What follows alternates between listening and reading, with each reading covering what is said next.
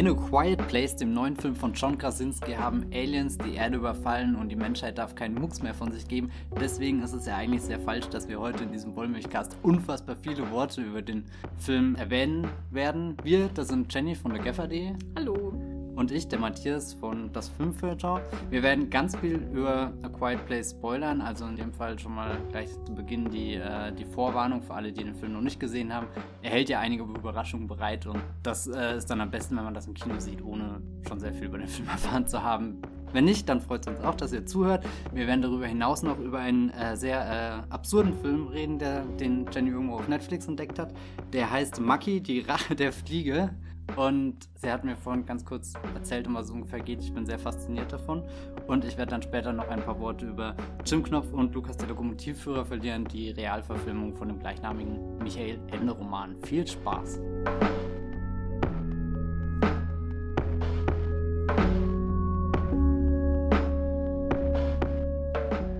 A Quiet Place, Jenny. Was hast du dir von diesem Film erwartet, beziehungsweise hattest du überhaupt Erwartungen? Weil das gab ja schon im Vorrein jetzt eine Euphorie ausgehend davon, dass er ja in Amerika früher gestartet ist als in Deutschland und weil auch die Trailer, so wie sie geschnitten waren und, und wie ein bisschen die Marketingkampagne äh, vermuten ließ, dass das ja schon so ein, so ein kleiner Horror- äh, Darling werden könnte. Oder ich weiß nicht, ich hatte immer das Gefühl, dass es jetzt so dieser Horrorfilm, über den jetzt in der ersten Hälfte des Jahres sehr, sehr viele Menschen reden. Genau, schon äh, nicht zuletzt wegen Get Out und S und so weiter bin ich da immer jetzt ganz äh, gespannt und wegen diesen ganzen A24-Filmen. Wenn, wenn, wenn jetzt der nächste Horror-Hype an die Tür klopft, äh, bei A Quiet Place habe ich tatsächlich zum ersten Mal von gehört, als er, ich glaube, beim Soft by Southwest mhm. Festival ähm, Premiere gefeiert hat und ich da einfach eine News darüber geschrieben habe über die wirklich komplett äh, ähm, ja hypistischen äh, Reviews, die da natürlich wie gewohnt äh, aus Amerika kamen. Und die waren durchaus vielversprechend. Äh, dann habe ich natürlich noch gehört, was dann die ersten Leute hier ähm, in der Firma zum Beispiel gesagt haben zu dem Film. Und ich muss sagen, ich hatte komplett andere Vorstellungen von dem, was dann am Ende kam. Ich habe mir vorgestellt, auch wegen dieser ganzen Twitter-Reaktionen äh, aus Amerika hier, oh mein Gott, ich muss jetzt in eine Quiet Place gehen. Was zum Teufel mache ich, wenn ich Popcorn essen muss? Wenn ich meine Chips-Packung raushole, oh mein Gott, mein Magen knurrt und so weiter. Und ich hatte mir auch wegen dieser Reaktionen im Social-Media-Bereich vorgestellt, dass A Quiet Place ruhig ist. Und mehr dazu können wir ja dann später sagen. Wie ging es dir denn, Matthias? Hm, ich habe unfassbar spät erst von diesem Film erfahren ähm, ich weiß gar nicht wann, also wahrscheinlich einen Tag vor der PV habe ich das erste Mal gegoogelt, was das dann eigentlich ist, weil sich alle schon auf den Film gefreut haben. Und dann war ich auch sehr neugierig und dann dachte ich, oh, John Krasinski ist auch ein Regisseur. Und dann musste ich feststellen, ups, der hat ja auch schon mehr Filme gemacht. Ich bin sehr unbedarft. Ich wusste auch nicht, dass er und Emily Blunt, die ja äh, mit ihm zusammen die Hauptrolle spielt, äh, dass sie verheiratet sind. What? Das ist, hätte ich das vor dem Film gewusst, hätte ich den wahrscheinlich auch ganz anders wahrgenommen. Aber insofern bin ich sehr froh, ihn jetzt gesehen zu haben. Sehr viele Lücken, sehr viele Synapsen in meinem Kopf geschlossen. Sagt man das, Synapsen im Kopf schließen? Jetzt sagt man ja, das. Jetzt sagt man das. Ab jetzt ist das in. Ähm, genau. Das war gerade eine Referenz an die zweite Staffel von drei betrübliche Ereignisse, aber das hast du nicht gesehen. Also ich mache jetzt mal für unsere Zuhörer die Bewegung, das geht total über meinen Kopf. okay, schade. Ja, ähm, das war eigentlich alles, was ich so im Vorrein zu, zu Quiet Place wusste, sagen wollte. Ähm, danach, als ich aus dem Kino ging, fand ich ihn eigentlich ganz nett. Ähm, also er ist vor allem super kurzweilig. Ich dachte, es wird sehr anstrengend, wenn wir jetzt Menschen dabei zuschauen, die, die nur schweigen, weil das ist ja jetzt mit wenig Aufregung erstmal verbunden in meinem Kopf, so von der Vorstellung her. Aber tatsächlich ist das ja eines der Versprechen, die der Film nicht wirklich einlöst, sondern er geht ja sehr schnell zur Sache und ähm, stellt das Schweigen hinten. Ja, ich glaube, das war auch eine meiner ähm, ja, oder ich würde nicht mal sagen, es war meine größere Enttäuschung oder so, aber insgesamt war der Film ja schon recht laut. Ähm, was sicher auch mit dem Grundkonzept zusammenhängt. Das lernt man ja in der Auftaktsequenz sehr schön kennen. Also das muss ich wirklich sagen, die Auftaktsequenz gefällt mir eigentlich am besten an dem Film. Mhm. Also ähm, nicht nur, weil das dumme Kind stirbt äh, und damit, äh, äh, aber andererseits sind die anderen auch alle ziemlich dumm. Insofern äh, weiß ich auch nicht, was dann ich weiß nicht, wie ich das Baby einschätzen soll. Das ist immerhin ziemlich still später, nicht wahr? Also ja, da, zum Glück. Es scheint schon evolutionär sich an die Situation ein bisschen angepasst zu haben, aber die anderen sind alle schon ziemlich dumm. Das scheint auch in der Familie. Aber davon abgesehen ist die Auftaktsequenz schon ziemlich gut, weil man dann sofort dieses sehr klare Konzept dieses Films kennenlernt, den, diesen ähm, die, äh, Setting da im Wald so ein bisschen und das, also was, ich hatte kleine Flashbacks zu den 500.000 Supply Runs in The Walking Dead. Gleich am Anfang, wo sie da die Medikamente mitnimmt. Und darüber hinaus lernen wir sehr schnell, wie das alles funktioniert, die Regeln und man sieht sogar das Monster kurz. Sehr, sehr, sehr kurz. genau. Das ist dem Film ja schon äh, sehr gut gelungen, das Konzept. Äh, wie hattest du das Gefühl, dass es jetzt so ein auf dünnen, Bo dünnen Boden gebauter High-Concept-Film oder äh, konnte der wirklich, kon konnte das Konzept den Film wirklich tragen? Mm, na, dadurch, dass er jetzt so, so schlank gehalten ist, finde ich, funktioniert es schon einigermaßen, weil er klammert ja den Rest der Welt aus sondern, äh, und konzentriert sich auf die Familie, auf die Farm, wo sie sind und hat dann eher so eine, äh, äh, an The Science und The Village musste ich oft denken, so, so von der Stimmung her, diese zwei Scheimerland-Filme. Und ähm, also ich würde sagen, da funktioniert es teilweise, aber so im, im, Großen ist es lang nicht so, so phänomenal, wie man es sich vielleicht vorstellt und auch nicht, wie es jetzt in den sozialen Medien gemacht wird, dass das wirklich eine außergewöhnliche Kinoerfahrung ist und die Menschen müssen unbedingt ruhig im Kino sein, weil sonst kann man dieses Erlebnis, kann da gar nicht eintauchen. Und ich denke mir immer, äh, und bei anderen Filmen ist es euch egal, wenn Leute reden oder nicht. Ich erinnere mich, letztes Jahr warst du da dabei, als wir Planet der Affen gesehen hatten, den dritten Teil und hinter uns zwei Herren sehr ich weiß nicht, den, für die war alles interessanter außer der Affenkampf da auf der Leinwand und äh, das war echt ein bisschen ärgerlich, was den Film total für mich ruiniert hat und deswegen verstehe ich jetzt nicht, warum bei A Quiet Place auf einmal alle so, so besinnt darauf sind, wirklich auszuwählen. Gehe ich jetzt nachmittags in die Vorstellung oder abends oder wo sind mehr Leute oder in welchem Kino, in einem Multiplex oder, oder doch lieber in einem kleinen Programmkino, was auch immer. Hm, in der PV wurde übrigens äh, Popcorn verteilt. Was ja, was, was ja, wirklich nie der Fall ist, dass es in der PV äh, Popcorn gibt. Äh, und ich, äh, ich fand es einfach nur witzig. so von, von, der, von der Geste her, als, als versucht der Verleih irgendwie den Film schon voraus zu sabotieren, aber mh, hm, das Rascheln hat dann so nach einer halben Stunde waren wahrscheinlich alle Tüten leer und dann, dann ging es einigermaßen. Ja, so viel zum Thema Popcorn in diesem Film. Denkst du, dass er die Stille, die ja das Grundkonzept ist, wirklich ausnutzt? Also wir haben ja schon über den beschränkten Raum hm. äh, geredet und ähm, man hat natürlich die Zeichensprache, mit der man auch die Figuren kennenlernt, aber das Hauptverkaufsargument für den Film ist ja wirklich die Stille. Hast du das Gefühl, dass er, dass, dass er da wirklich das Potenzial rausholt, was da drin steckt? Anfangs ja, also diese Auftaktsequenz und so, da ist der Film noch sehr konzentriert und fokussiert. Aber ich befürchte halt auch, dass die Auftaktsequenz fast ein bisschen zu theoretisch ausgefallen ist. So, so, so ein halt, es geht wirklich nur um dieses Regeln erklären, was, was ich einerseits effektiv finde und und das hat mich schon gepackt irgendwie, weil, weil ja grundsätzlich ist erstmal meine Neugierde da und da ich ja wirklich gar nichts von dem Film wusste, keine Ahnung, bin ich nicht sofort ausgestiegen oder so oder war gelangweilt davon, sondern er, er stellt ja schon genug Rätsel und so in Frage, was passiert. Aber je weiter der Film dann geht, desto egaler werden auch ein bisschen diese Regeln. Das finde ich immer ein bisschen unangenehm. Also ich habe nichts gegen, gegen Logik durch einen Film, aber wenn ein Film versucht, eine eigene Logik aufzubauen irgendwie, und A Quiet Place ist halt ein Film, der sehr viele Regeln benötigt, um irgendwie zu funktionieren. Und das ist ja auch ein Reiz einfach der, der Prämisse. Aber wenn dann angefangen wird, so, so ganz gravierende Dinge, die im ersten Akt noch wichtig waren und wo fast jemand oder sogar jemand gestorben ist dabei, wenn sowas dann später irgendwie in Vergessenheit gerät, das finde ich dann immer ein bisschen traurig.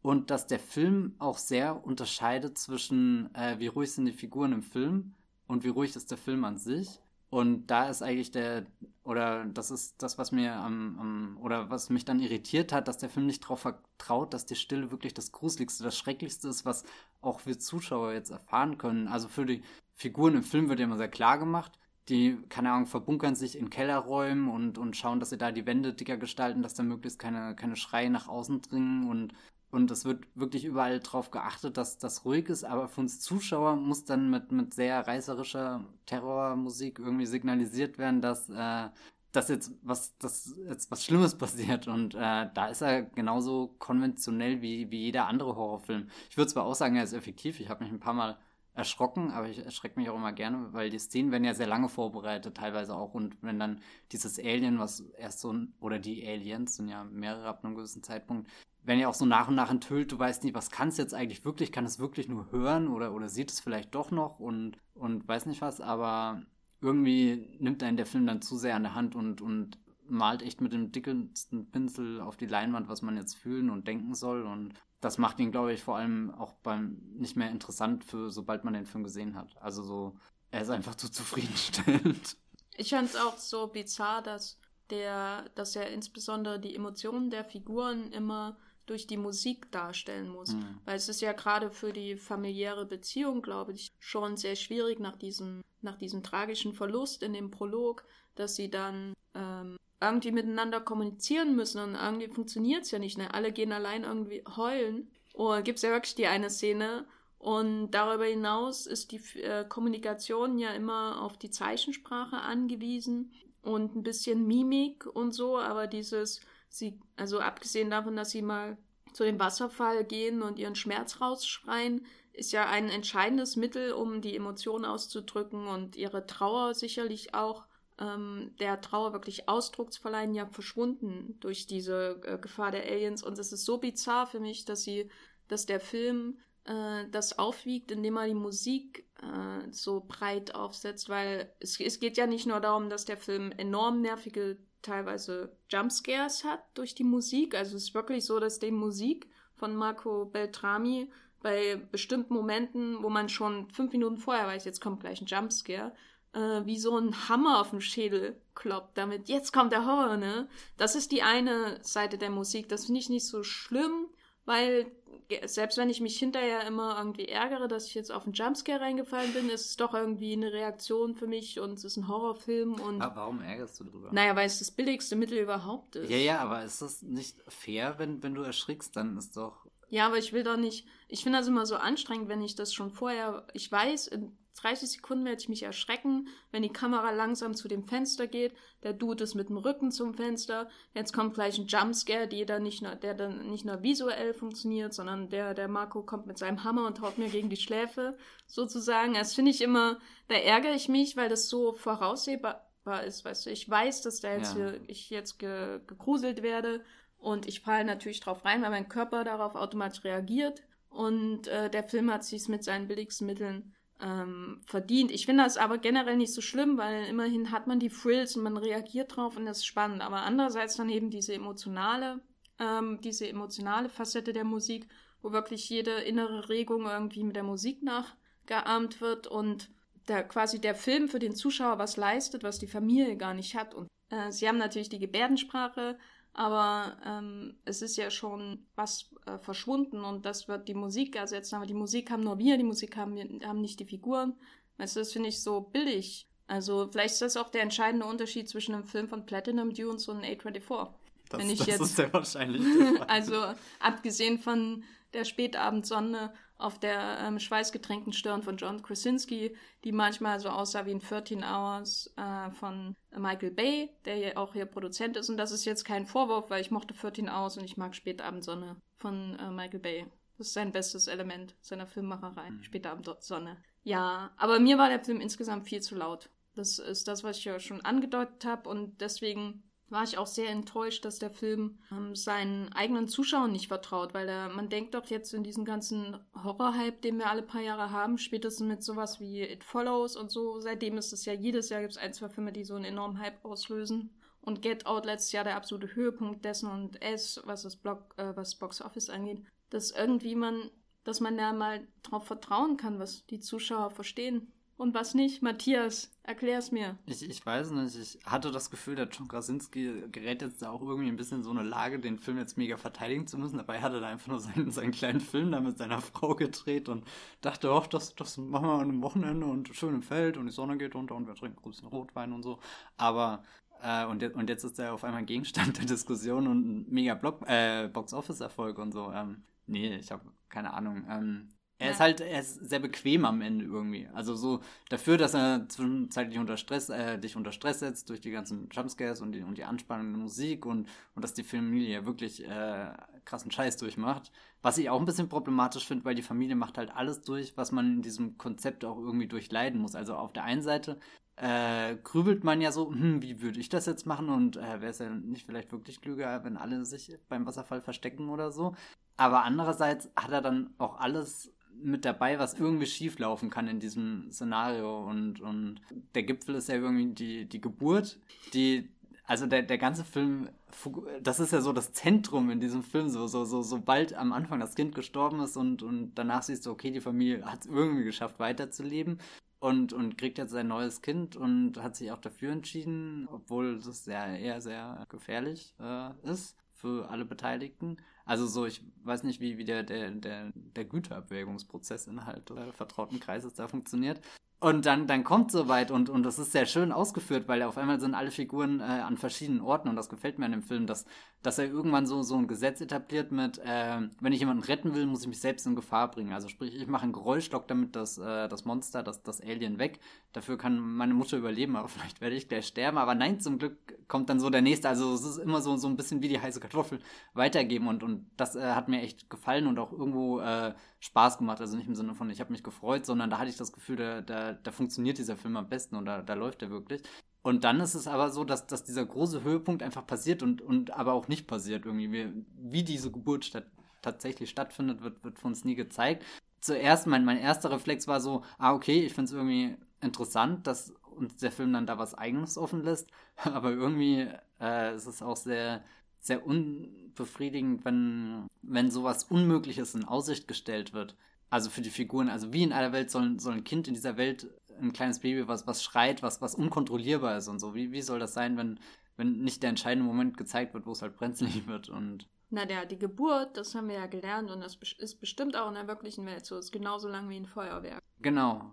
Und dann flutscht es und ah. Das war's. Und niemand schreit. Und dann kommt John Krasinski und, er schrieb sich fast, oh mein Gott, ich habe ja ein Kind. Das ist ja, ja, und ein bisschen ähm, äh, Gas noch in die Schnute und dann ist es ruhig und es wird keine Probleme. Das dachte ich mir auch, Probleme ist das nicht so. super gefährlich? Also was ist, wenn du da gleich bei einem Kind... Aber ich glaube, das ist eine andere Diskussion. Ist es super gefährlich, also naja. Äh. Ja, nee, also das ist ja jetzt, das will ich gar nicht in Frage stellen, ob das jetzt äh, Sinn macht oder nicht. Äh, ja, ich hatte auch das Gefühl, dass er manchmal seine eigenen Regeln aufstellt, um die dann sehr, ähm, ja, ich weiß nicht, un oder desinteressiert zu umgehen. Also ich finde es gut, dass der Film schon Spaß hat an seinen eigenen Schocks und so.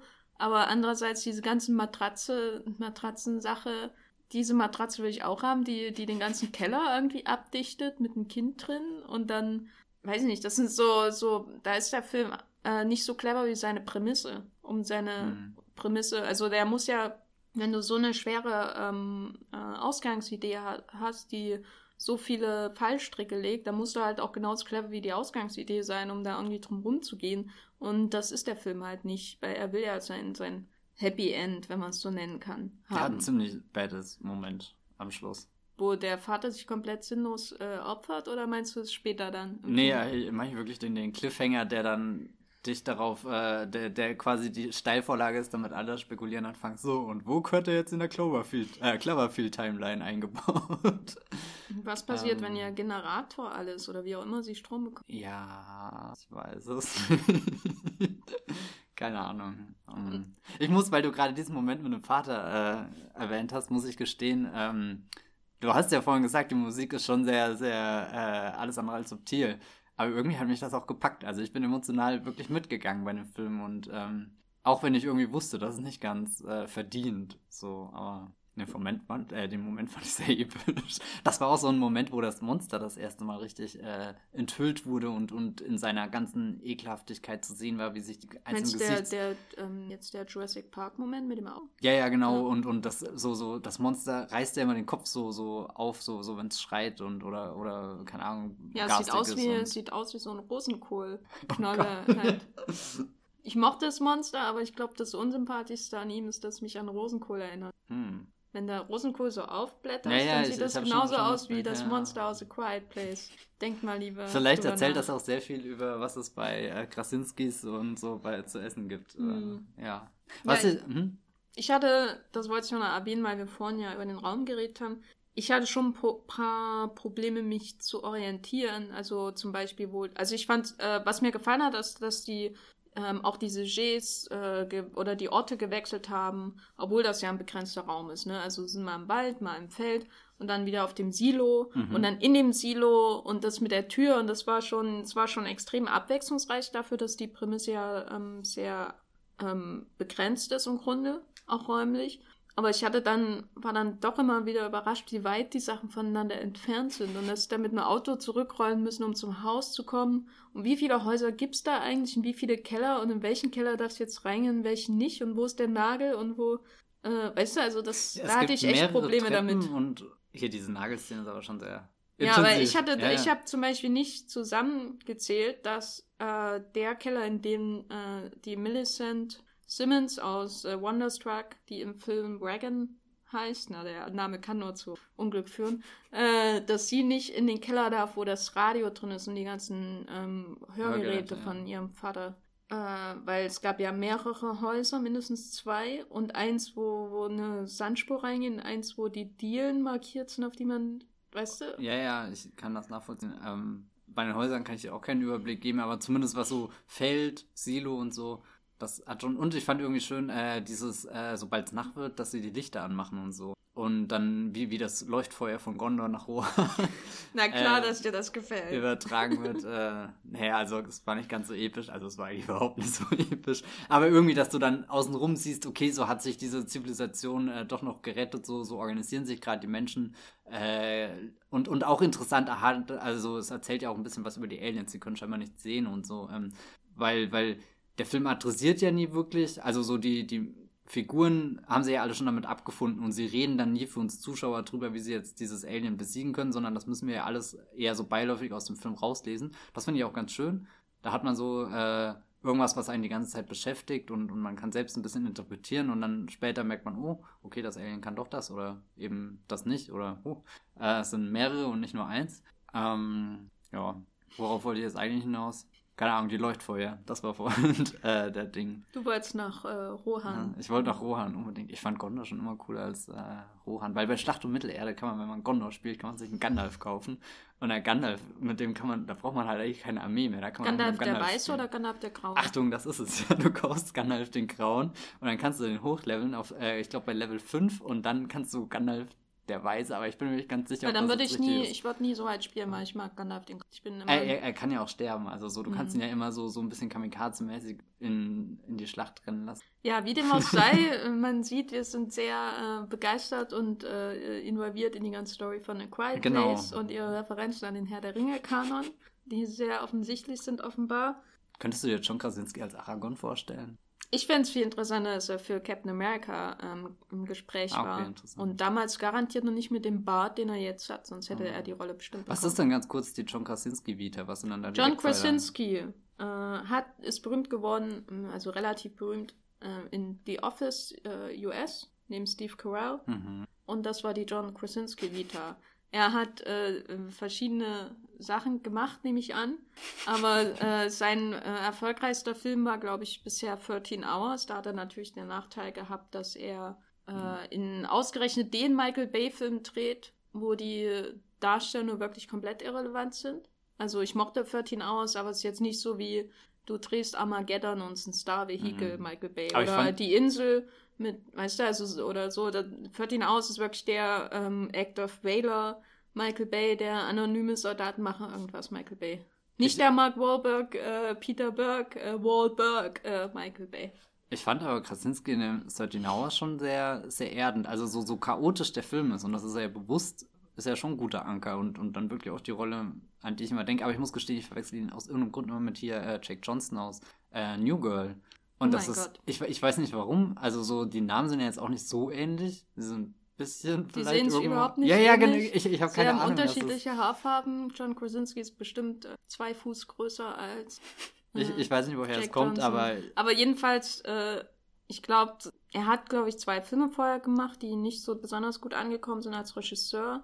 Und er ist jetzt natürlich der nächste Jack Ryan für die Amazon-Serie. Ja. Das ist das große Ding. Und es ist jetzt interessant zu sehen, dass er ausgerechnet für seine Regiearbeit viel bessere Hm. Kritiken bekommt als für alles, was er jemals gemacht hat, außer in The Office. Da war er auch wirklich lustig und so. Als Jim Halpert war, glaube ich. Und ob jetzt, also wie das jetzt bei ähm, Jack Ryan vermarktet wird, weil ich finde, der Film ist eher ein Emily Blunt-Vehikel als ein John Krasinski-Vehikel. Ne? Es wäre jetzt interessant, wo seine Karriere hingeht. Ob er ähm, sich dauerhaft irgendwie auf aufs Regie führen äh, umsattelt oder so. Und jetzt wird die Amazon-Serie voll erfolgreich und er hat einfach keine Zeit mehr dafür und jetzt steht er so im Schatten den von... Satz, du hast gerade hm? den Satz gesagt und jetzt wird die Amazon-Serie so erfolgreich. Denk mal drüber nach, was du ja in die Welt hinaus. Also ich habe ja das Gefühl, dass die Jack Ryan-Serie schon so eines der ersten Anzeichen einer neuen Amazon-Ära sein könnte. Weil sie in der alten ge Aha. geordert wurde? Ja, nee, keine Ahnung. Na, ich habe schon das Gefühl, dass da aber das ist ein anderes größeres Thema. Wir können ja mal einen Podcast Wir können auch weiter, weiterreden über Amazon, dann kommen wir nämlich auch wieder auf der Herr der Ringe zu sprechen ja, und dann können stimmt, wir wieder über ja. den Unterschied zwischen weißen und grauen gerne reden, aber das tun wir lieber nicht. Mhm. Ähm, aber lass doch mal kurz was zu Emily Blunt sagen, wenn, wenn, wir, wenn ja. du schon betont hast, das ist ihr Film und äh, das würde ich auch unterschreiben. Ich habe, also, sie hat ja schon viele intensive Rollen gehabt, auch zuletzt äh, The Girl on a Train, wir haben ja gerade schon recherchiert, das ist der gleiche äh, Kameramann sogar.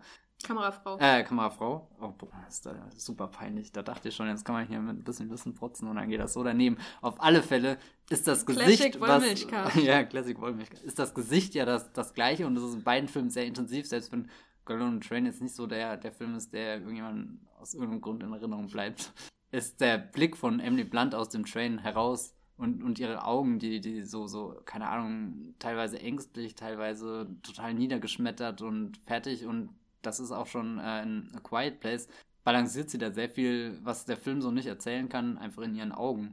Und auch sehr viel der Angst und dann ist auch die Musik von Marco Beltrami kann dann noch so laut oder unpassend reingeschnitten werden, aber ich glaube, wenn, wenn man dann nicht äh, dieses Pulsieren in ihrem Gesicht und ihren Augen hätte, dann wäre das nicht so, so anstrengend oder unerträglich oder ich weiß nicht was. Also so, so, sie gibt einem schon ein unangenehmes Gefühl, dass jetzt zu, da jetzt zuzuschauen müssen, äh, zuschauen. Da war, es ist sehr, es tut ein bisschen weh, ihr beim Leiden zuzugucken. Punkt. Ja, sie ist auf jeden Fall für die Großaufnahme gemacht. Auch mit ihren großen Augen. Äh, das ist jetzt mein fachmännisches Urteil ist über ihr Schauspiel.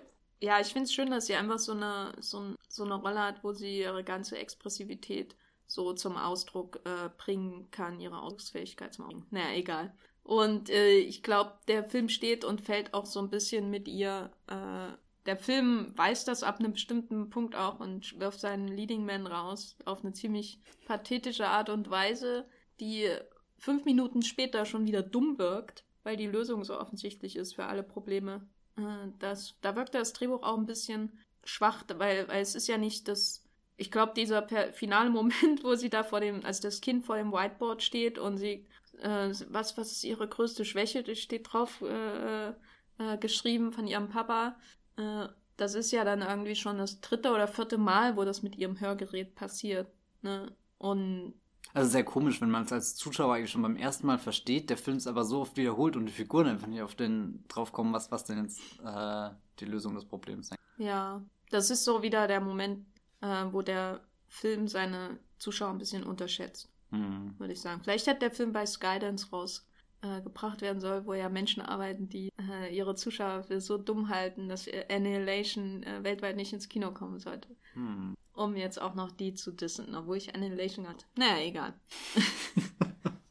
Wir sind hier äh, äh, Großfans von Querverweisen im Wollmilchcast. Das ist ein, ein verknüpftes Universum. Wir sind ja gerade in so. Genau, das Wollmilch-Universum. Hm. Was die Jumpscares angeht, da wollte ich noch ähm, einbringen, und zwar Conjuring, weil ich glaube, es ist auch ein großer Jumpscare-Film, aber der arbeitet viel cleverer mit seiner Musik und lässt wirklich den Raum die Jumpscares produzieren. Und äh, es ist natürlich ein Haunted House-Film und da hat man äh, ganz andere Hintergründe, wie die Jumpscares zustande kommen, aber ich finde, die kann man trotzdem durch die begrenzten Räume schon vergleichen, die beiden.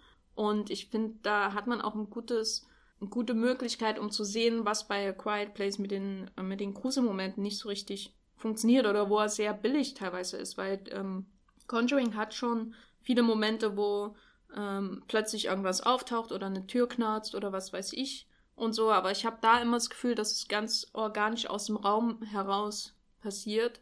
Und bei A Quiet Place habe ich das Gefühl, dass der Filmemacher jetzt kommt und sagt, ja, mit dem äh, Vorschlaghammer von Marco Beltrami, jetzt grusel dich doch mal.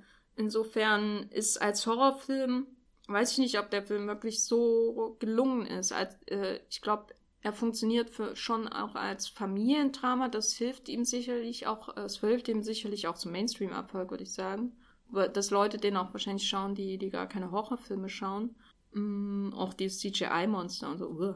Und dieser ganze Endzeit-Aspekt, der ja auch noch ein, mehr andere Genre-Bestandteile mit reinbringt. Ja, und die Nähe zu The Walking Dead. Hm. Insofern, aber was, was mich wirklich gefreut hat, und das war wirklich eine Riesenerleichterung, als da eine Opa zu sehen ist und sofort gekillt wird, dass die anderen Menschen keine Rolle spielen. Dass jetzt nicht schon wieder ein Film oder wie eben bei The Walking Dead eine Serie kommt, äh, wo, wo die Menschen des Menschen größter Feind sind. Obwohl hier natürlich gesagt werden kann, in The Quiet Place eindeutig die Dummheit der Menschen, der größte Feind der Menschen. Aber überleg mal, wie, wie, also angenommen, du hättest mehrere Familien da gehabt, dann wäre das ja ein bisschen auch wie äh, hier Comes at Night gewesen, wo dann plötzlich die anderen dastehen und dann hast du halt schon wieder diese, diese Vertrauensdiskussion und so. Und das ist halt echt schwer, dass das ein Film heutzutage, nachdem man das schon so oft gesehen hat und vor allem in The Walking Dead so, so, wo das ja wirklich bis zu, zur Schmerzensgrenze mittlerweile thematisiert wird. Und manchmal bin ich, habe ich so das Gefühl, langsam hat The Walking Dead den, den Schlusspunkt erreicht, also so dieser, dieser Dialog und dieses ständige Abwägen, aber irgendwie ist The Walking Dead jetzt aktuell doch wieder in einer Lage, wo es interessant, äh, so, so, so ein Punkt angekommen, wo ich es interessant finde und eigentlich das Gefühl habe, dass die Serie nicht stehen geblieben ist, sondern da wirklich noch einen Weg findet, um noch tiefer reinzukommen. Ähm, ja. Was ich, äh, weil du von Räumen und so äh, erwähnt hattest, ich musste auch ein paar Mal an Krieg der Welten, die tolle Tim Robbins-Szene im Keller denken, wo dann der, der, der, der Rüssel, nein, der. der Doch, sag bitte Rüssel, das ist noch fieser. Wo der Rüssel von dem äh, ähm, Tripod? Tripod, genau, äh, runterkommt und äh, sich umguckt und dann dieses Versteckspiel und die versuchen ja auch keinen Mucks zu geben und diese Szene gibt es ja auch dann einmal mit äh, Emily Blunt, die und dann kommt noch das Wasser und alles und es wird immer unangenehmer. Und äh, ja, das wollte ich nur erwähnen, das fand ich irgendwie sehr schön äh, hat mich daran erinnert, dass Krieg der Welten eigentlich auch ein sehr toller Film ist. Den wir auch äh, schon ausführlich ja, hier, genau, glaube ich, besprochen ja. haben. Aber das erinnert mich auch daran, dass natürlich durch diese Begrenzung der Figuren so ein bisschen der Moment fehlt, wo ein Opfer gebracht werden muss mhm. oder die Frage gestellt wird, wie weit geht man, um zu überleben? Ja gut, das haben sie ja zumindest drin, dass äh, mit wir machen jetzt Geräusche, um die Monster abzulenken oder so. Aber es ist halt nie so weit, dass es jetzt wirklich richtig bitter wird, außer John Krasinski, der dann den Heldentod irgendwie. Aber völlig dumm. Da habe ich mich auch gefragt, warum haben die in den 400 Tagen, die sie da sind, und die haben ja Eieruhren und die haben Spielzeug, warum haben die nicht was dabei, was laut ist und was sie wegwerfen können, um Monster abzulenken? Hm, ja, stimmt. Was ja ungefähr wirklich in jedem Videospiel ist. Also ich spiele gerade ja. wieder äh, Tomb Raider, das neueste jetzt. Und da, da hast du ja auch die Möglichkeit, Flaschen, Dosen und weiß nicht, mit Ablenkungsmanövern, was dir ganz oft das Leben retten kann oder so. Ja, das ist echt eine gute Frage. Das ist eigentlich so ein einfacher, einfaches Detail, was, ja, ich weiß. Also, sie haben sich generell äh, in dem Film darauf fokussiert mit, wie machen wir möglichst keine Geräusche, anstatt zu überlegen, wie nutzen wir all unsere anderen geilen Sinne aus, die die Monster nicht haben, um, um die irgendwie in die Enge zu treiben. So, so. Also, ich meine, hallo, wir sind immer noch äh, auf der Erde und das ist unser Heimatplanet und äh, also wir müssen doch irgendeinen Heimvorteil haben. Sei es der Hoover-Damm. ja, da müssen es aber weit gehen, oder? Naja, aber das wäre ja dann äh, Road Movie für den zweiten das Teil und dann der dritte Teil ist Hoover Extinction oder irgendwie so. Nee, äh, der, der, zweit, der erste Teil ist auf einer Farm, der zweite ist Road Movie, der dritte ist ein Schlachthaus von irgendwelchen Menschen, wo Menschen getötet werden und der vierte ist so ein neues Dorf, was niegelnagelneu ja, aussieht. du hast das Gefängnis zwischendrin vergessen. Genau, das Gefängnis, das gab es noch nie, glaube ich. Ich glaube, es ist eine völlig neue Idee. Phänomenale Idee. Ich äh, werde jetzt mein Drehbuch, äh, Moment. Gleich an, äh, gar nicht schreiben, gleich an Platinum Dunes schicken, würde ich sagen. Ja, A Quiet Place. Ähm, Matthias, hast du ein Fazit zu dem Film? Habe ich. Ähm, ich finde ihn gar nicht so schlecht. Also, wir haben jetzt sehr viel Negatives geredet und das irgendwie, also er, er ist halt einfach nicht so, so ergiebig irgendwie. Er macht Spaß, funktioniert in dem Moment einigermaßen und wie gesagt, ich habe mich irgendwie emotional dann doch äh, einlullen, einfangen lassen, was auch immer. Deswegen würde ich ihn so, so knapp über dem Durchschnitt bewerten, würde ich das irgendwo tun. ähm, ja, ich kann ihm auch nicht böse sein, weil, weil dann gibt es doch wieder Dinge, an denen man sich erfreuen kann, unter anderem eben dieses tolle Monster-Design oder so. Aber ich verstehe auf der einen Seite den, die, die riesige Aufregung um den Film jetzt nicht und habe auch nicht das Gefühl, dass in einem Jahr wirklich noch jemand drüber reden wird, weil, weil selbst alle, die jetzt sagen, boah, da müssen wir leise sein bei dem Film, das ist halt so, so, so, so, so eine Idee, so ein Konzept, das kann man irgendwann mal in eine Topliste packen, wenn man, wenn man irgendwie Konzeptprämissen oder was auch immer abklappert. Aber ich weiß nicht. Ich habe öfter, muss ich da eher an Don't Breathe denken, der ja auch was mit leise zu tun hat. Selbst wenn ich finde, dass bei dem Film nichts mehr dazu Ja, egal. Äh, Jenny, erzähl du mal. Also ich äh, finde es einer der uninteressanteren Filme aus dem Horror-Hype aus den letzten Jahren. wenn man jetzt schon sowas hat wie It Comes at Night oder selbst The Witch, den ich ja überhaupt nicht mochte, finde ich tendenziell immer noch interessanter, drüber nachzudenken, warum ich ihn nicht mag. Könnte Black Phillip das Monster töten hier in dem Film? Hm. hm. Black Phillip ist bestimmt ziemlich laut. Ne? Der wird vorher gefressen. Ja. Und überleg mal, The Witch, wenn die nicht reden könnten in ihrem geilen Akzent da, was auch immer die haben, das. Also ich bin jetzt auch nicht der größte Fan von The Witch, aber allein wie die Leute da geredet haben. ich hätte es cool gefunden, wenn Emily Blunt am Ende die ganzen Monster killt hätte mit ihrer Stro Schrotflinte und dann wäre sie zum Nachbarn gegangen, sie hätten Hexensabbat gefeiert und die Kinder geopfert, weil die waren nämlich dumm. Hm. Außer Millicent Simmons, äh, bei der ich mich einfach, um zurückzukommen zu A Quiet Place und nicht meiner Fanfiction von A Quiet Place, bei der ich mich einfach freue, dass sie äh, hier auch mitspielt. Ich kann euch auf jeden Fall äh, empfehlen, wenn ihr Quiet Place schaut, auch äh, Wonderstruck äh, zu schauen, falls ihr ein Amazon Prime Abo-Dingens habt. Äh, da spielt sie nämlich auch eine der beiden Hauptrollen und sie ist äh, ziemlich toll in dem Film. Der Film ist auch ziemlich toll. Finde ich tendenziell besser als A Quiet Place, den ich äh, unterhaltsam äh, fand und er war kurzweilig, wie du ja schon angesprochen hast. Aber, glaube ich, einer der weniger interessanten Horrorfilme aus den letzten Jahren. Der große Unterschied ist halt, äh, dass man Wonderstruck nicht im Kino sehen kann. ja, und das ist so, als würde man ihn gar nicht sehen. Aber es ist ja nicht mein Problem, weil ich habe ihn im Kino gesehen, genau wie Okja. Bam! Ja, freu dich doch, hier. Ja, ja. bevor Netflix aus Cannes verschwand, habe ich noch mitbekommen, wie Netflix ausgebuht wurde und damit auch aus Versehen Bong Joon-ho. Ja. Und dann die, die Projektionsprobleme bei der ersten, äh, bei der Okja-Weltpremiere. Naja, egal. Ist dann, hast du eigentlich jetzt Bock nach dem Film auf ein äh, hier Edge of Tomorrow Teil 2? Wegen Emily Blunt? Ja, weil Achso, als sie da am Ende hier die, zu überlegen die, mal, wie du darauf kommst. Jetzt. Nein, nein, als sie da die, die Pumpkin in die Hand nimmt und so, und dann dachte ich, oh, und jetzt bitte, weil, also so, so dieser, dieser Kampf gegen ganz fiese Aliens oder so hat ja auch ein bisschen die Dynamik aus Edge of Tomorrow, fand ich. Hätten sie da. Ja, aber das ist doch das Todesurteil. Ähm, weil man hat ja gemerkt, dass sie durch den Töne nur die Monster äh, bewusstlos machen kann. Und ich habe nicht das Vertrauen in Emily Blunts äh, Quiet Place Figur, dass sie so schnell die zwei ähm, Schrotpatronen immer nachladen kann, dass sie daran gedacht hat, die Packung neben sich zu stellen, dass sie genug hat für all die Monster, die da kommen. Doch, doch, da, da hat sie genug. Das ist äh, technisch äh, schon bewiesen. Okay, wenn du das sagst, äh, äh, Herr Krasinski Junior, dann äh, glaube ich Ihnen natürlich. Ja. Ähm, A Quiet Place live, läuft seit Donnerstag in den deutschen Kinos und ja, schaut ihn an oder nicht. Das ist doch mal ein begeistertes Fazit.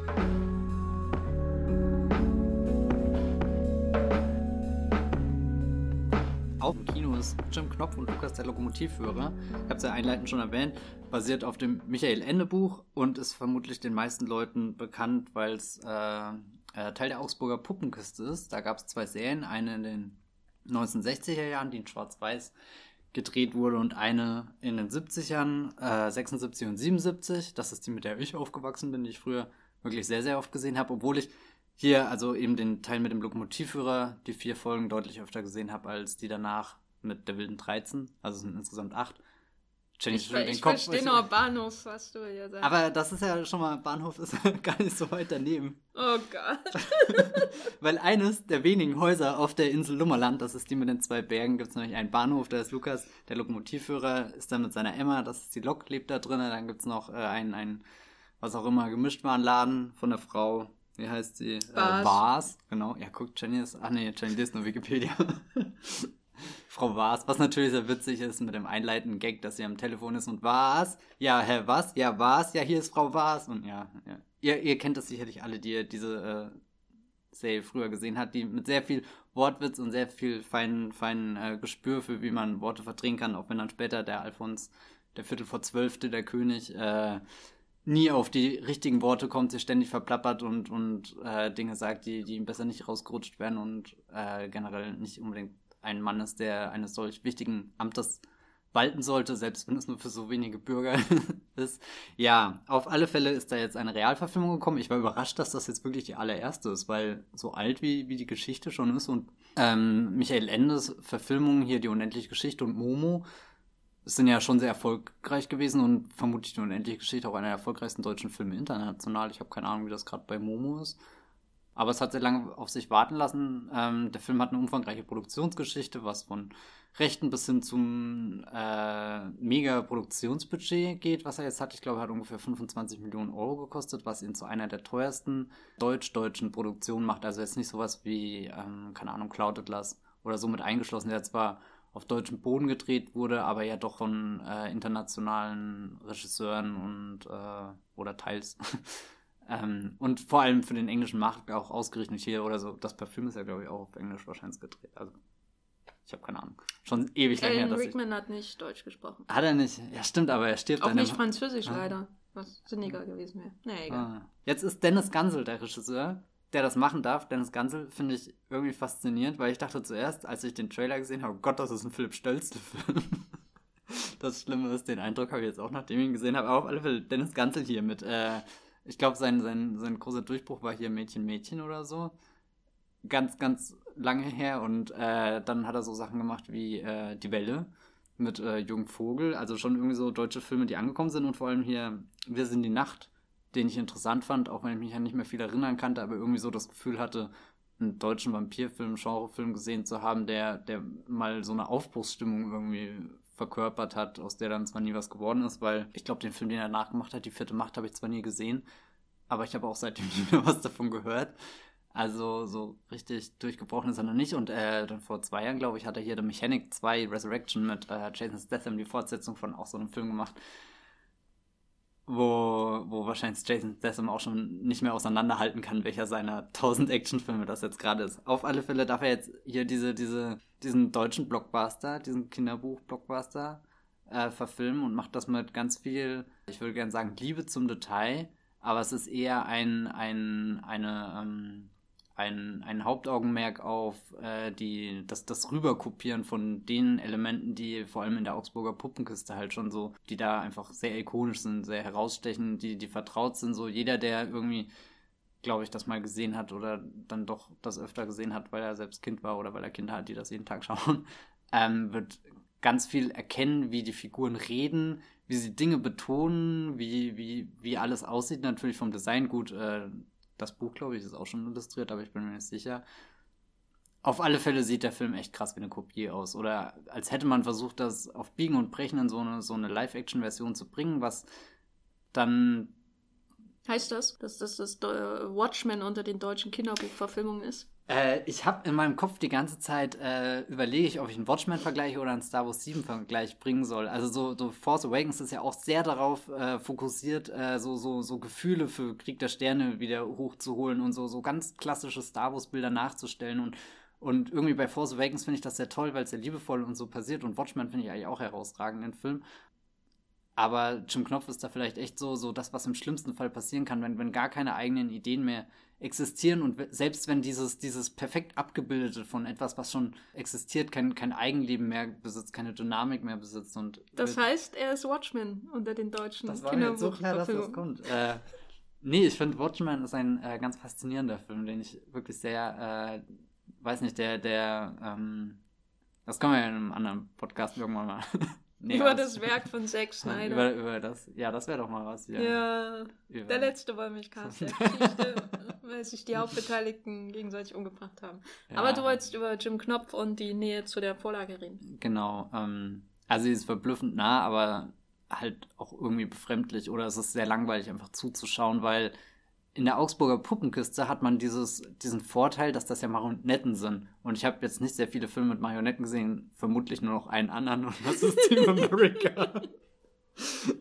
und äh, Team America zehrt ja auch schon sehr viel von, von dieser, äh, wie sagt man, kann man sagen, dieser Hürde oder dass man ein bisschen Abstraktionsvermögen verbraucht, um sich in diese Geschichte hineinzuversetzen. Ich glaube, als Kind fällt einem das immer leichter, weil man da aufnahmefähiger ist oder es einem leichter fällt, diese Dinge einfach zu akzeptieren. Und gut, das sind halt jetzt Lukas und Jim und so reden die und so, so bewegen die sich. Und ich finde wirklich herrlich, wie die, äh, die Figuren, die sie also ich habe ja schon vorhin gesagt, dass sehr viel Acht auf äh, Worte und Aussprache von Worten gelegt wird. Und das ist super witzig, weil du siehst ja nie die Mundbewegungen oder so, sondern du, äh, es, wenn, wenn, wenn diese Marionetten sprechen, dann ist es ja sehr schwer zu signalisieren, wer spricht denn jetzt eigentlich gerade. Das heißt, äh, die, die außen rum stehen, müssen sich dann immer besonders hindrehen, während die, die gerade irgendwie im Mittelpunkt stehen und, und wichtig sind für den Dialog, die sitzen dann da und, und hängen ja immer so ein bisschen und, und hüpfen dann und bewegen sich. Ich weiß nicht, also ich habe tatsächlich die ganze Serie jetzt nochmal durchgeschaut und äh, bin mega begeistert von, von, von wie komplex das eigentlich ist, dieses, dieses Marionettenspiel, was ja, ich habe früher als kleines Kind gedacht, naja, so schwer kann das gar nicht sein. Aber jetzt will ich das selbst auch nicht machen. Und auf alle Fälle, äh, das ist was, wovon ähm, die Augsburger Puppenkiste bei der Umsetzung sehr zehrt. Und der Film hat halt jetzt echte Figuren dastehen, aber macht genau das Gleiche und dadurch wirkt es irgendwie ein bisschen künstlich und man hat das Gefühl, man. Wie er ahmt die Puppenbewegung? Nee, nee, nicht die Puppen, aber ich dachte, halt dass eben. Henning Baum da dann so wie so eine Marionette rum.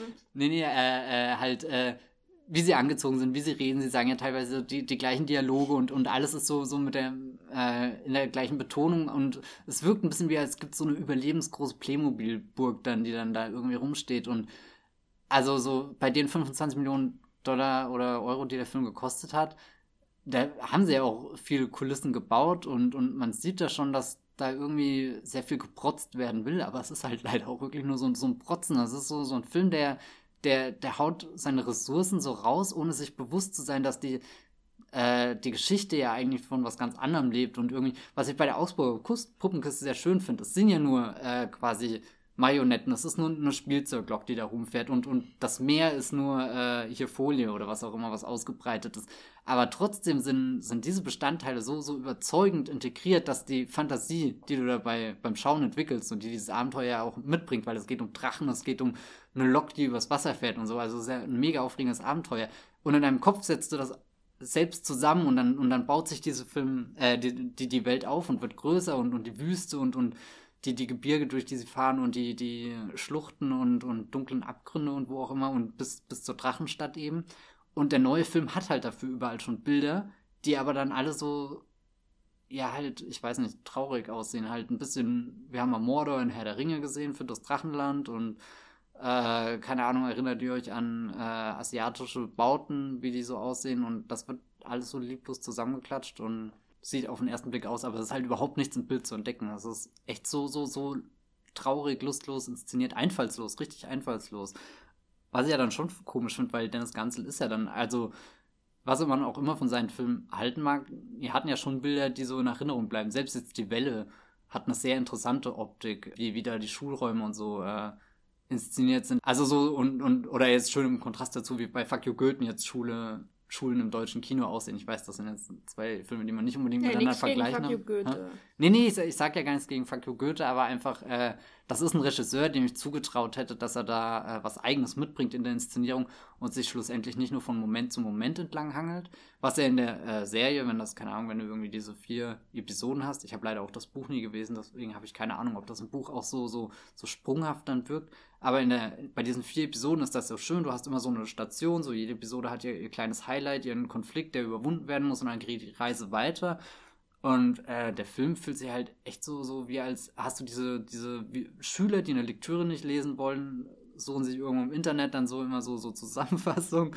Und da ist dann in drei Punkten immer das Wichtigste beschrieben und so fühlt sich jetzt dieser Film an. So, es wird so durchgerast, obwohl er ja auch, keine Ahnung, seine 100 Minuten oder was auch immer geht. 110 Minuten sogar. Das ist ja also das ist ja wirklich lang eigentlich, wenn man überlegt, dass die Augsburger Puppenkiste als Serie eine ähnliche Laufzeit, also eine halbe Stunde pro Episode, mal vier, bist du ja auch bei zwei Stunden und es ist schon, schon fast ein Remake, so, so ein 1 zu 1 Remake, ja. Ich habe ihn gesehen im Filmtheater am Friedrichshain mit einem Familienpublikum und äh, da waren die Reaktionen eher verhalten. Ich habe allerdings auch schon lange keinen Kinderfilm mehr gesehen und weiß nicht, wie sehr Kinder bei so einem Film mitgehen oder wie, wie sehr sie signalisieren, dass einem der Film gefällt. Also, dass sie lachen, dass sie so erschrecken. Es war echt ein bisschen teilnahmslos, das hat mich irritiert. Ähm, ich glaube, Kindern wird dieser Film gefallen, weil er einfach, ich weiß nicht. Bunt ist? Ja, tatsächlich bunt ist und äh, ich weiß nicht, ob sich Kinder heutzutage noch auch von Marionetten beeindrucken lassen oder so.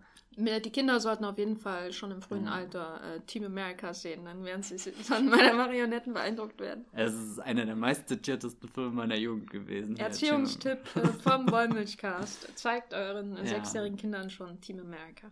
Also ich habe keine Ahnung, ob ich, hätte ich Kinder, ob ich denen, ob dass man, also so, so als Erwachsener, der, der dann, der dann weiß, was, was Michael Ende ist, was, was die unendliche Geschichte ist, ich glaube, es wäre nicht mein, mein erster Zugangspunkt, den ich meinen Kindern ermöglichen würde, wenn sie noch nicht das Buch lesen wollen, weil es so viele Seiten hat oder was weiß ich auch immer, würde ich ihnen definitiv erstmal diese, äh, die Farbversion der äh, Augsburger Puppenkiste präsentieren. Ich glaube, das ist ein viel schönerer Zugang, der auch irgendwie diese, diese Ulkigkeit der Geschichte und äh, äh, also es sind ja schon komische Dinge, die da passieren und das mit dem Scheinriesen zum Beispiel, der in der Entfernung ganz groß ist und je näher er kommt, desto kleiner er wird und so. Ich glaube, dass das bringt irgendwie die, die Serie ein bisschen schöner rüber. Auch hat der Film, der neue Film jetzt gar nichts mehr von dem, was irgendwie an politisch relevanten Zündstoff so drin ist. Äh, es gibt am Anfang eine Alibi-Szene, wo dann äh, Jim gegenüber Lukas sagt, als er fragt, ja, woher komme ich denn und äh, warum bin ich denn schwarz und, und ihr alle weiß, das ist doch so komisch. Und dann, dann gibt es halt irgendwie, das Gespräch wird aufgelöst so unter Motto, ja, aber wir sind doch deine Familie, du gehörst zu uns, wir akzeptieren dich, wir nehmen dich so an. Und irgendwie hat dann der neue Film auch gar nichts mehr dazu zu sagen. Was ja eigentlich komisch ist, weil er in einer Zeit kommt, wo, wo das ja, also Klar, es ist immer noch ein Kinderfilm, aber ich finde, ein Kinderfilm kann ja, kann ja, oder gerade das ist ja vielleicht die Herausforderung gewesen, oder wäre die Herausforderung von neuen Jim Knopf-Film gewesen, da zu überlegen, wie, wie, wie erzählen wir diese Geschichte, dass sie, keine Ahnung, nicht nur für Erwachsene irgendwie im Subtext funktionieren, sondern dass auch Kinder dann rausgehen und was gelernt haben und nicht nur, dass äh, Frau Malzeit scheinbar ein ziemlich dummer Drache ist und, und Mathematik ganz furchtbar und ich weiß nicht was. Also, er ist sehr belanglos in dem, dem Punkt und, und plätschert halt vor sich hin oder, oder die Emma, die fährt halt da vor sich hin. Es gibt auch einen komischen Satz, ähm, wo äh, Lukas versucht, so, so das Schöne eines Lokomotivführers zu erklären. Oder, oder was heißt das Schöne? Weil äh, Jim möchte auch äh, Lokomotivführer werden und dann äh, meint, meint Lukas, ja, aber ein Lokomotivführer äh, fährt halt nur dahin, wo die Gleisen schon gelegt sind. Und äh, Jim soll auch lieber Entdecker werden, weil, weil der ist ganz vorne mit dabei. Und eigentlich ist doch Jim Knopf die Geschichte, wo die Lok die, äh, die Schienen, die Gleisen verlässt und übers Wasser fährt, durch die Wüste fährt und, und äh, durch, durch dunkle Gänge fährt, die aussehen wie die Minen von Moria und so. Und also irgendwie hatte ich das Gefühl, da ist der Film dann ein bisschen hinter seiner eigenen Idee auch zurückgeblieben. Und er, äh, die Augsburger Puppenkiste hat einen ganz speziellen Humor, was eben durch diese, diese Distanz zwischen Marionetten und dem Gesagten und, und wie wir als Zuschauer das wahrnehmen. Und der neue Film findet halt jetzt dafür auch nur diese üblichen Deutschen richtig dumm. Wir können es nicht ernst nehmen, sondern wir hauen halt Michael Bulli Herbig in die Rolle, Uwe Ochsenknecht in die Rolle und ach, keine Ahnung, das hat echt so, so, so ein bisschen zwischen mh, hm, Bibi und Tina und weiß nicht was. Also so, warum müssen so erwachsene Figuren immer so dumm dargestellt werden? So, so. Ich weiß nicht. Was? Was? Nee, keine Ahnung. Ich fand das echt sehr, sehr ärgerlich. So, so, auch so ein bisschen Richtung Siebe Zwerge von Otto Walkes und so. Also das hat echt irgendwie habe ich gemerkt, wie ich diesen Film gesehen habe, dass ich es zwar ganz nett fand und mich gefreut habe, wenn ich, wenn ich irgendwie das Gefühl hatte, sie treffen echt die Tonlage dieser alten Sätze wieder, aber irgendwie habe ich mich auch immer mehr entfremdet davon gefühlt und das war so platt und dämlich und lieblos teilweise gestaltet. Und dann, warum muss man dann aus Jim Knopf, den Lokomotivführer, jetzt so ein, so ein, äh, äh, nicht aus Jim Knopf, aus äh, Lukas meine ich, warum muss man aus ihm jetzt einen, einen äh, Bud Spencer Stand-in irgendwie machen, der, keine Ahnung, das total an der Figur vorbei, der, keine Ahnung, mega muskulös ist, sondern die, es fehlt echt, dass du noch diese aufgesetzten Soundeffekte hast, wenn, wenn, keine Ahnung, wenn, wenn sich geprügelt wird, dass du dieses, äh, was du in den Filmen dann bei Bud Spencer oder so hast, ja. Insofern bin ich sehr enttäuscht von diesem Film und kann ihn leider nicht weiterempfehlen, selbst wenn ich das irgendwie gern gemacht hätte. Ja, schaut ihn euch vielleicht trotzdem an. Oder schaut euch die Augsburger Puppenkisten, die man komplett auf Daily Motion äh, sehen kann, was ich gestern Nacht auch gemacht habe. Und das war sehr interessant. Gleich nach Coachella. Gleich, nach, nee, davor, um, um äh, auf dem Beyoncé-Auftritt äh, wach zu bleiben.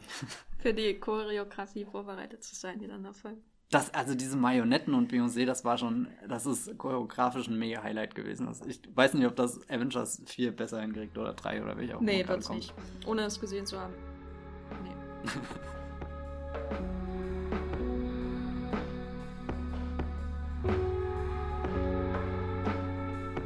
Matthias äh, leider einen sehr einfallslosen Film sehen musste, habe ich äh, bei Netflix einen äh, vor kreativen Einfällen nur so sprudelnden äh, Film gesehen, nämlich äh, in Deutschland heißt er Maki. Die Rache der Fliege. Maki ist, glaube ich, der Hindi-Name. Äh, der Originalname ist Iga. Es handelt sich um einen Film aus Tollywood. Das ist, glaube ich, die ähm, südindische Filmindustrie, die auf äh, Telugu äh, gedreht wird und nicht auf Hindi. Es gibt ja noch tamilische Filme und so weiter und so fort. Aber das Interessanteste dabei ist eigentlich, dass der Regisseur äh, SS äh, Rajamouli heißt und der hat einen riesen Blockbuster doppel gedreht, nämlich zuletzt Bahubali 1 und 2. Äh, die waren nicht nur in äh, Indien insgesamt super erfolgreich, sondern ähm, auch in China. In China sind ja indische Filme mittlerweile ähm, fast ebenso erfolgreich wie amerikanische.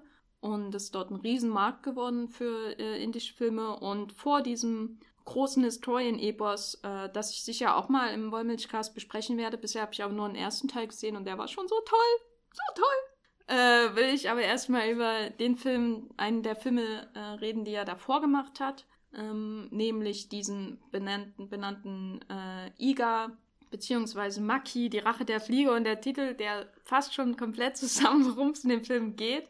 Und ich fand es äh, äh, sehr schön. Ich habe nämlich Baobali geschaut, Baobali den ersten Teil, und dann habe ich über geguckt, was äh, bei Netflix noch so für indische Filme gibt. Und da gab es halt zufällig diesen Iga äh, von demselben Regisseur, deutschen Netflix. Da gibt es einige interessante Filme. Da gibt es zum Beispiel auch ähm, Danga, hieß glaube ich auch so ein riesen Blockbuster, der auch sehr sehenswert ist. Also da könnt ihr auf jeden Fall mal reinschauen. Da findet man wirklich mehr, als man beim deutschen Netflix-Katalog normalerweise erwarten kann, was ausländische Filme angeht, außerhalb der USA in dem Fall.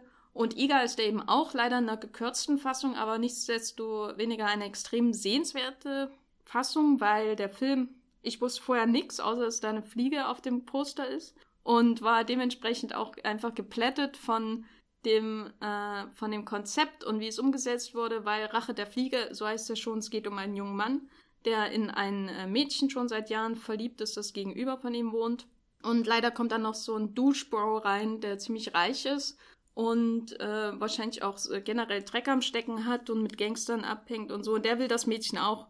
Und deswegen lässt er eines Tages diesen jungen Mann, weil er merkt, das Mädchen mag den viel lieber, einfach um die Ecke bringen und zertritt ihn auf die, den Hals quasi, als würde er eine Fliege zertreten. Äh, und das ist alles äh, ziemlich tragisch, natürlich. Und bis zu dem Moment dachte ich auch, oh, ich dachte, das ist eine Komödie.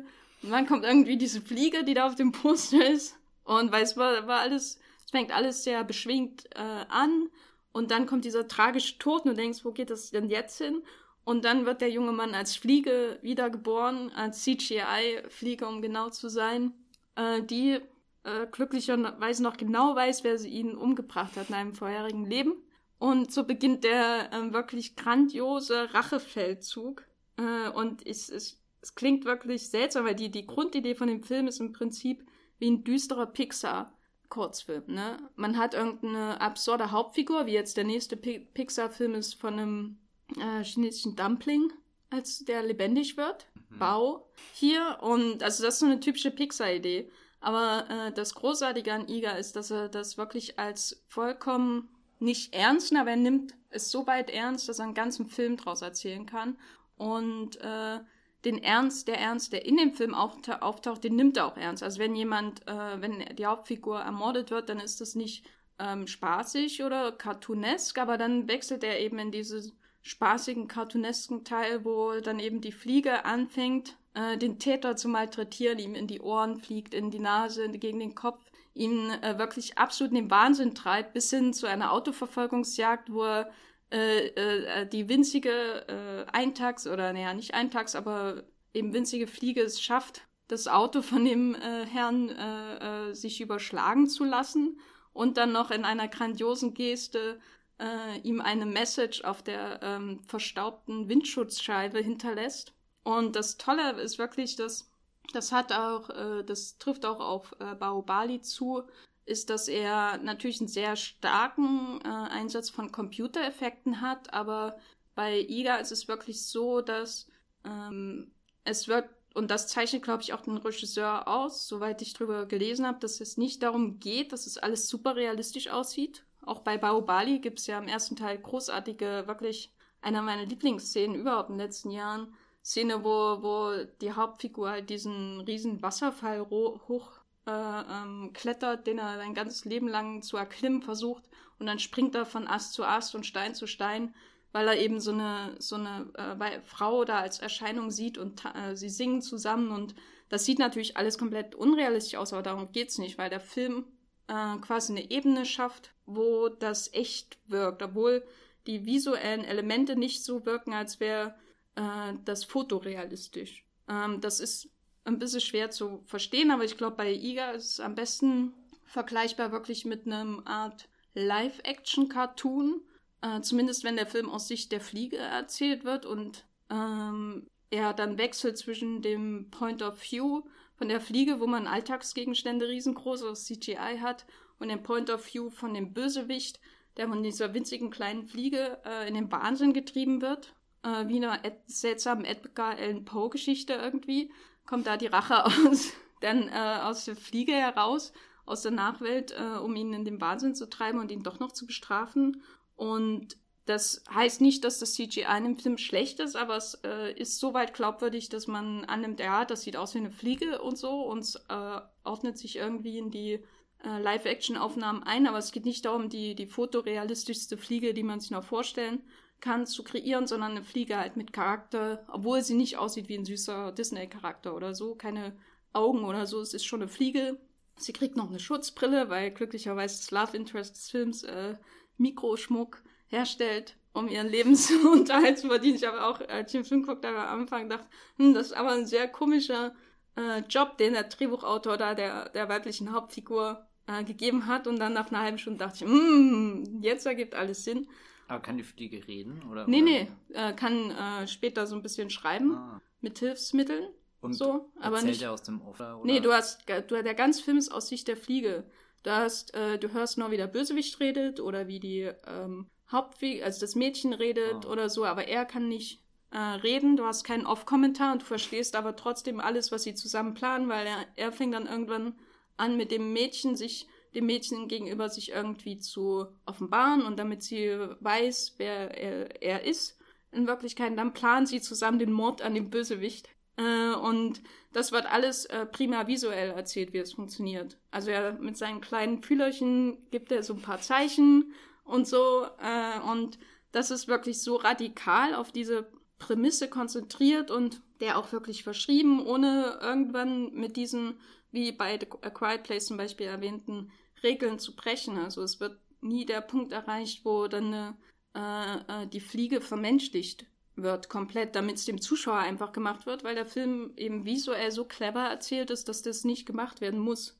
Wir als Zuschauer wissen immer ganz genau, was da abgeht, obwohl wir äh, einen Helden haben, der nicht sprechen kann und sich sonst wie auch nicht groß ausdrücken kann, außer wenn er Rache-Messages auf eine Windschutzscheibe schreibt oder so äh, oder halt äh, äh, äh, gegen das Gesicht von einem Bösewicht schlägt mit seinem kleinen Körperchen. Äh, aber trotzdem wird das halt alles für uns verständlich gemacht und das über eine in der gekürzten Fassung schon Laufzeit von zwei Stunden. Und der Film ist wahnsinnig lustig dadurch, also allein die Ideen, die da wirklich sprudeln in äh, diesem Miniatur, die aus diesem Miniaturrachezug äh, quasi entstehen, also mit welchen Mitteln eine Fliege einen Menschen quasi körperlich auch malträtieren kann. Danach hat man wirklich Albträume, ne? Gerade jetzt, wo der Sommer kommt und dann noch mehr Fliegen sind und so. Ja, ich weiß nicht. Ich, äh, ich Gleich passe. Mal Fliegen getan gebracht. Ja, ja, nee. Also ich, äh, mein nächster Vergleichspunkt war rein filmisch gesehen äh, Stephen Chow, äh, weil der auch ähm, zu seinen Hochzeiten Live-Action-Cartoons im Grunde gedreht hat. Also wenn man jetzt klassisch natürlich an Kung, Kung Fu Hustle denkt oder Shaolin Soccer oder so, da nutzt er auch CGI in dermaßen übertriebenen Ma äh, äh, Ausmaß, dass es ähm, nicht darum geht, dass der Kampf von äh, die Kämpfe in Kung Fu Hustle äh, realistisch aussehen, sondern dass die Körper übermenschliche Taten vollbringen, weil sie irgendwie humoristischen Wert haben. Und so wirkt das innerhalb des Films eben äh, komplett glaubwürdig, weil der Film selbst diese Welt ähm, aufbaut, in der das glaubwürdig wirkt, obwohl die Leute ganz seltsame Sachen machen, die nichts mit der Realität zu tun haben. Und daran hat es mich so ein bisschen erinnert, aber ich hatte schon das Gefühl, dass er ähm, natürlich weniger zynisch ist als Steven Chow und vor allem auch, wie gesagt, die ernsten Momente wirklich ernst nimmt, die romantischen Momente wirklich ernst nimmt im Sinne von, die sind super romantisch und die, ja, die Fliege versucht Menschen zu töten, Momente halt auch mit dem äh, gebotenen Ernst äh, umsetzt.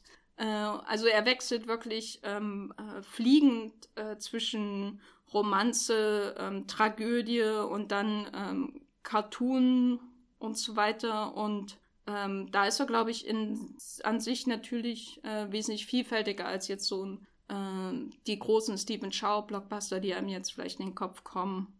Und ich kann euch den Film wirklich nur absolut empfehlen. Er ist äh, sehr einfach zu haben, wenn man ein Netflix-Abo hat. Und äh, freue mich einfach auf alles, was der Herr S.S. Rajmouli äh, noch machen wird. Und ich freue mich vor allem auf Baobali 2, äh, weil da erwarte ich mir einen Riesenfilm von. Äh, ja. In deinem, deinem Ranking der besten Fliegenfilme, welcher Platz? ich habe leider den Cronenberg Fliegenfilm seit 1995 nicht mehr gesehen. Äh, den müsste ich auf jeden Fall nochmal schauen. Aber es wird schwer, das zu toppen, äh, würde ich sagen. Weil auch man sagen muss, äh, der Body-Horror, äh, der da dem äh, Bösewicht widerfährt, weil die, die Fliege eben Schlaf raubt und körperliche Gesundheit und äh, all, geistige Gesundheit, alles, äh, ist auch nichts verachten. Ich glaube, äh, Maki ist nicht nur auf Netflix, sondern in Deutschland auch auf DVD. Ich weiß allerdings nicht, welche Sprachfassung da jetzt dabei ist.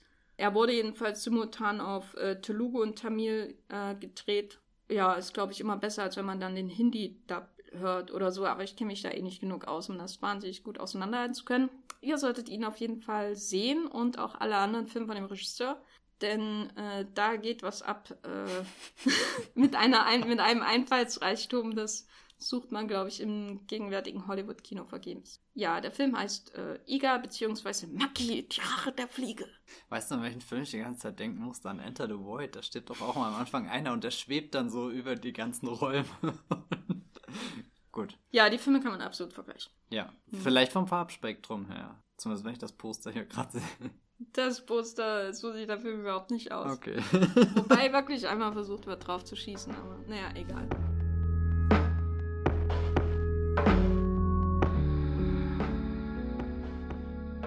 Damit sind wir auch schon am Schluss unserer 39. Ausgabe des Wollmilchcasts angekommen. Wir haben heute geredet über äh, Quiet Place, den neuen Film von John Krasinski mit Emily Blunt, seiner Frau. Eine Doch komisch, dass, dass jemand das überhaupt so ankündigt. Der neue Film von John Krasinski. Ja, ich weiß halt, soll ich sonst sagen, der neue Hype Horror. Das hört der neue Film von Platinum Dunes.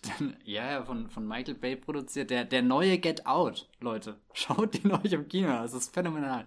Bei den Oscars nächstes Jahr müsst ihr den definitiv auf eurer Liste haben. Wie dem auch sei, er ist seit Donnerstag im Kino und ihr könnt ihn euch noch anschauen oder auch nicht. Äh, ebenso zum Knopf, der seit äh, äh, auch ein paar Tagen im Kino ist. Ähm, Wochen. Wochen. Und aber vielleicht auch noch ein bisschen länger läuft, weil er ganz gut in Deutschland ist. Und auch schon eine Fortsetzung äh, angekündigt bekommen hat, die da äh, sich natürlich um die wilde 13 dann handelt und vermutlich 2020, glaube ich, in die Kinos kommt.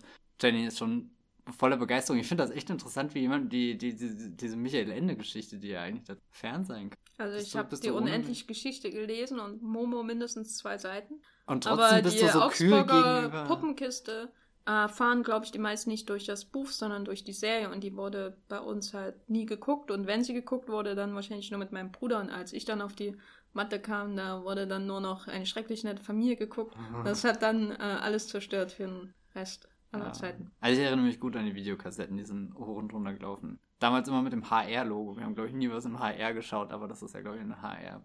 Der Jimmy und der Louis. Genau, und Jenny hat noch geredet über ähm, Maki, die Rache der Fliege. Flieger! Der auf Netflix ist und vermutlich auch in irgendeiner Fassung auf DVD. Wo könnt ihr uns folgen, Jenny? Wo kann man dir folgen? Ja, ich bin bei äh, Twitter als äh, Gafferlein ohne Doppel-E. Und ansonsten schreibe ich bei Muiplot am liebsten Artikel über äh, die fatalen Karriereentscheidungen von äh, Dwayne The Rock Johnson, äh, der lieber einen guten macht, äh, Film macht, als einen schlechten Franchise treu zu bleiben. Aber mit vollem Ernst meine ich das. Redest du gerade über Rampage? Nein. Na gut. Ähm, ja, mir könnt ihr auch auf Twitter folgen. Und, äh, als Bibelbrox mit 3e und auch auf Mulplot. wo ich ähm, auch manchmal nicht über Dwayne Johnson schreibe, aber über andere Gebiete. Du schreibst 1800 Zeichenartikel über Solo, A Star Wars Story. Du wünschtest, es wären 1800 Zeichen Stimmt, gewesen. 1800. Ich muss ja, ich, ich durfte ihm ja Korrektur lesen. 1800 Wörter. Ey, das ist echt abartig. Den hätte ich gelöscht. Auf der Stelle. Hätte ich sofort wieder zurückgeschickt. Ich hoffe, ihr hattet Spaß bei dieser Ausgabe. Ähm, wir sehen uns beim nächsten. Ciao. Tschüss.